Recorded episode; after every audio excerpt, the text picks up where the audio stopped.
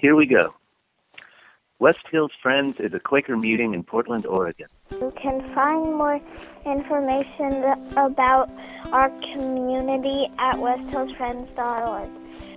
As a Quaker community, we encourage everyone to share from their hearts, especially as it pertains to God's leading in their lives. These words are shared into a community that values the opportunity to respond and dialogue about what is said. The responses and dialogue are not included in this recording. The views expressed in this content are solely those of the original contributor and do not necessarily speak for the entire West Hills Friends community. Thank you for listening. Have a wonderful day. Thank you for listening. Have a wonderful day. Good morning, everybody.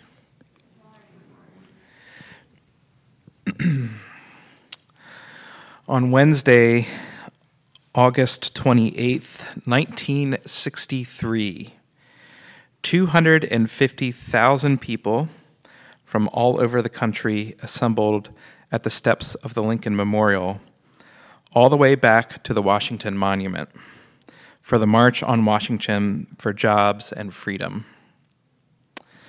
One of the two main organizers of the march was Bayard Rustin, a gay black man who was a member of 15th Street Meeting of Friends in New York City. Thousands traveled by road, rail, and air. Marchers from Boston traveled overnight and arrived in Washington at 7 a.m. after an eight hour trip. But others took much longer bus rides from places like Milwaukee, Little Rock, and St. Louis. Organizers persuaded New York's MTA to run extra subway trains after midnight on August 28th. And the New York City bus terminal was busy throughout the night with peak crowds. A total of 450 buses left New York City from Harlem. Maryland police reported that by 8 a.m., 100 buses an hour were streaming through the Baltimore Harbor Tunnel. I think about our Quaker hero, Bayard Rustin, and the inc- incredible work he did to organize what will go down as one of the most important moments in human history. Whenever I see video footage from that day, the images of people pouring off buses is seared into my brain. People arrived not having been alerted by a Facebook event invite or a retweet or an email newsletter campaign. 250,000 people, 75% of them black, felt the power of movement. They heard the Spirit say, Move, and they moved. we find ourselves in the season of Advent, a time we are told of waiting. The natural world around us has gone dormant. Bulbs and seeds are hidden in the dark soil under our feet. We have fallen into a rhythm of life that accepts darkness as our new norm. We settle into our homes and we cuddle up and we wait. While I certainly welcome the intentionality of hibernation, it also seems a bit odd, if you think about it, to be lifting up waiting and dormancy in this time when the story we remember is full of so much movement. Mary, days away from giving birth, is roused up and, along with her partner Joseph, to leave to go to Nazareth, or to go to Bethlehem from Nazareth. Did you know that when you type into Google, into a Google search bar, miles from Nazareth to Bethlehem, you get driving directions? By car, you can make the trip in two hours and 25 minutes. They don't have a donkey icon on Google to figure out donkey speed, but I clicked on the little person for walking directions and it would take 33 hours of walking to get from Nazareth to Bethlehem. Friends, I have witnessed my partner carrying a full term baby in her body twice now. While carrying our daughter at this point in her pregnancy, I witnessed her walk up and down the steps of Mount Tabor in an attempt to induce labor, and I stood at the base of the steps with my son in the stroller in literal shock. I can barely scale those steps on my own, let alone with another eight pound human being inside my body. All this to say, I cannot imagine the incredible, incredible physical sacrifice Mama Mary made to switch off between walking and riding a donkey while nine months pregnant for 33 hours. Y'all, we may be enjoying warm blanket, blankets and Netflix on the couch in December, but Mary sure as heck wasn't. She was moving, a little scared, confused, bewildered teenage girl, told by an angel that she was carrying within her God. and the shepherds in the fields, blinded by light and told to get a move on to come and check out the incredible thing happening. And the Magi, the stargazers who traveled from far off lands to bring gifts to the new king. And then, right after Mary and Joseph welcome a baby into the world, they are warned that the actual king was pretty upset about this whole new king jam. And so instead of returning home the way they came, they had to take another route, likely to avoid detection. I don't know what route they took, but I'm assuming it wasn't the most expedient one. And so now we have Mary and Joseph taking the long way home. If you haven't yourself traveled with a newborn, you've likely been in proximity to a newborn in transit. I think about Mary and Joseph having to stop alongside the road because Jesus was screaming his head off, and Mary having to find a spot to nurse him a bit of a rabbit trail. Whoa. Spend some time pondering that image right there. Jesus, God in human form, was a helpless newborn baby who cried out for his mother and who found comfort and nourishment in the warm embrace of his mother. If that doesn't get your poetic, symbolic juices flowing, I don't know. Anyway, can you imagine being a new mother, having to walk 35 plus hours back home with a newborn baby, a baby that you just found out the king wants to have murdered? They arrive home, and the scripture says this When they had gone, an angel of the Lord appeared to Joseph in a dream. Get up, he said. Take the child and his mother and escape to Egypt. Stay there until I tell you for Herod is going to search for the child to kill him. So he got up, took the child and his mother during the night, and left for Egypt, where he stayed until the death of Herod. Do you all have any guess how many miles it is from Nazareth to Egypt? 487 miles. The first days, weeks, and months of Jesus' life were with his teenage mother and father, literally moving on long, hard journeys. And just like all the other circumstances of Jesus' birth, there is profound foreshadowing of what is to come for this little baby and the life and teachings he would live and die by. But the one thing I want to emphasize today is that Jesus was about movement all the way from the womb, and that we shouldn't lose this point even in a season of waiting. Just like the people stirred in their hearts to board buses to Washington, D.C., I believe that we, as folks who gather here in this setting as Quakers, are part of a movement.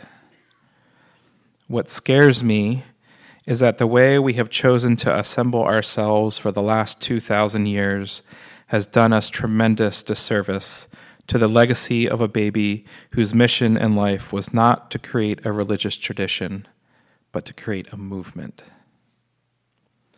I'm worried that our pews pointing towards a podium for thousands of years has conditioned us to believe that the primary work of being a church is to spectate. I'm worried that our church services have become venues for spiritual TED Talks or Christian pep rallies.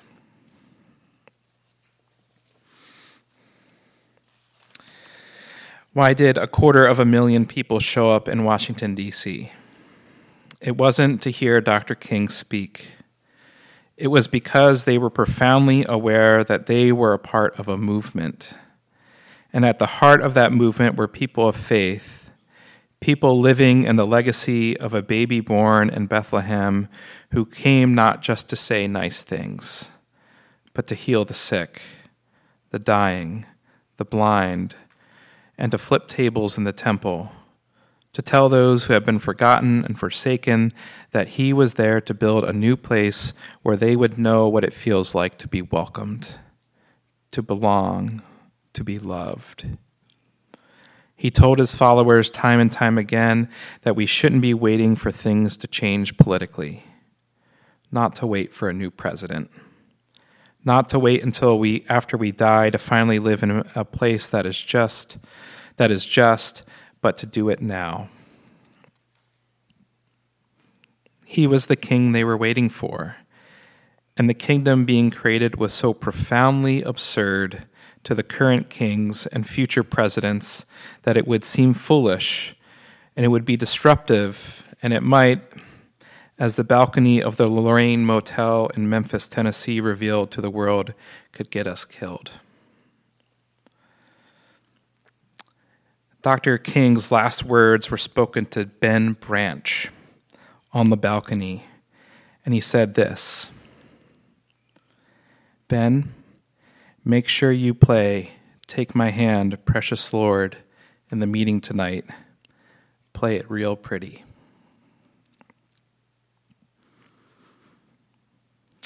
Do y'all know the lyrics to that song? It's on page 178 in your uh, worship and song book. If anybody feels bold enough to pop up and play it and we can sing it together, oh, Carla. 178.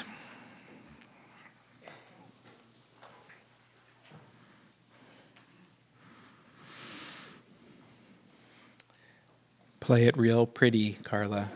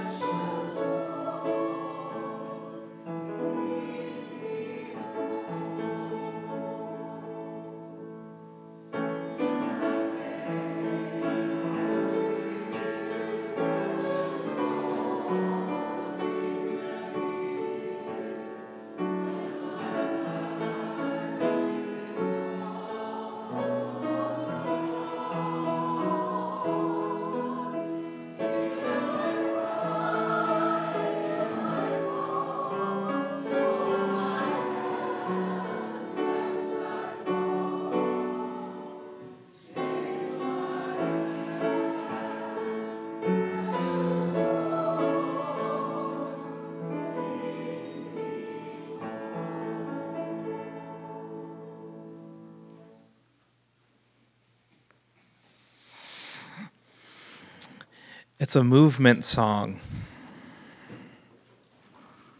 Lead me on. Take my hand. Guide my feet. A question that sits at the heart of the future of, the, of faith communities, even ours, is where are the young people at? And many faith communities are trying all kinds of things to lure them in. But I think so many of those attempts are missing the point entirely. And we only need to look at the sea of people standing in Washington on August in August of 1963 for the answer. People, regardless of age, want to be part of a movement. We, as Quakers, live in the legacy of friend Bayard Rustin, who knew the power of a movement. I feel and sense so much potential for West Hills Friends to be a generative space for building movements, for inspiring, for challenging, for organizing. In this season of Advent, I'm not wanting to wait around for that to be born into the world because Mary is already on the move, and the baby she carried has already been born. Mary birthed a movement. Let's keep on moving. When you think about being a part of a movement, what grows inside you? What stirs you? How might remembering that we are a part of a movement influence the future of our Quaker meeting? What might be getting in the way of us moving when the Spirit says move?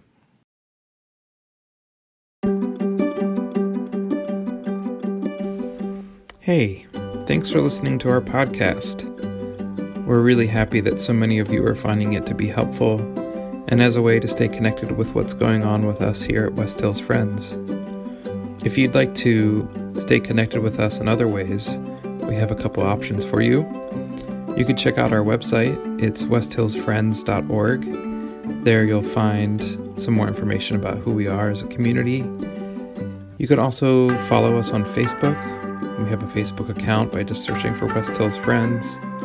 You can also follow us on Instagram. We have a Instagram account with the name West Hills Friends. So we hope that you'll get connected with us in other ways. And again, thanks for taking the time to listen to this podcast.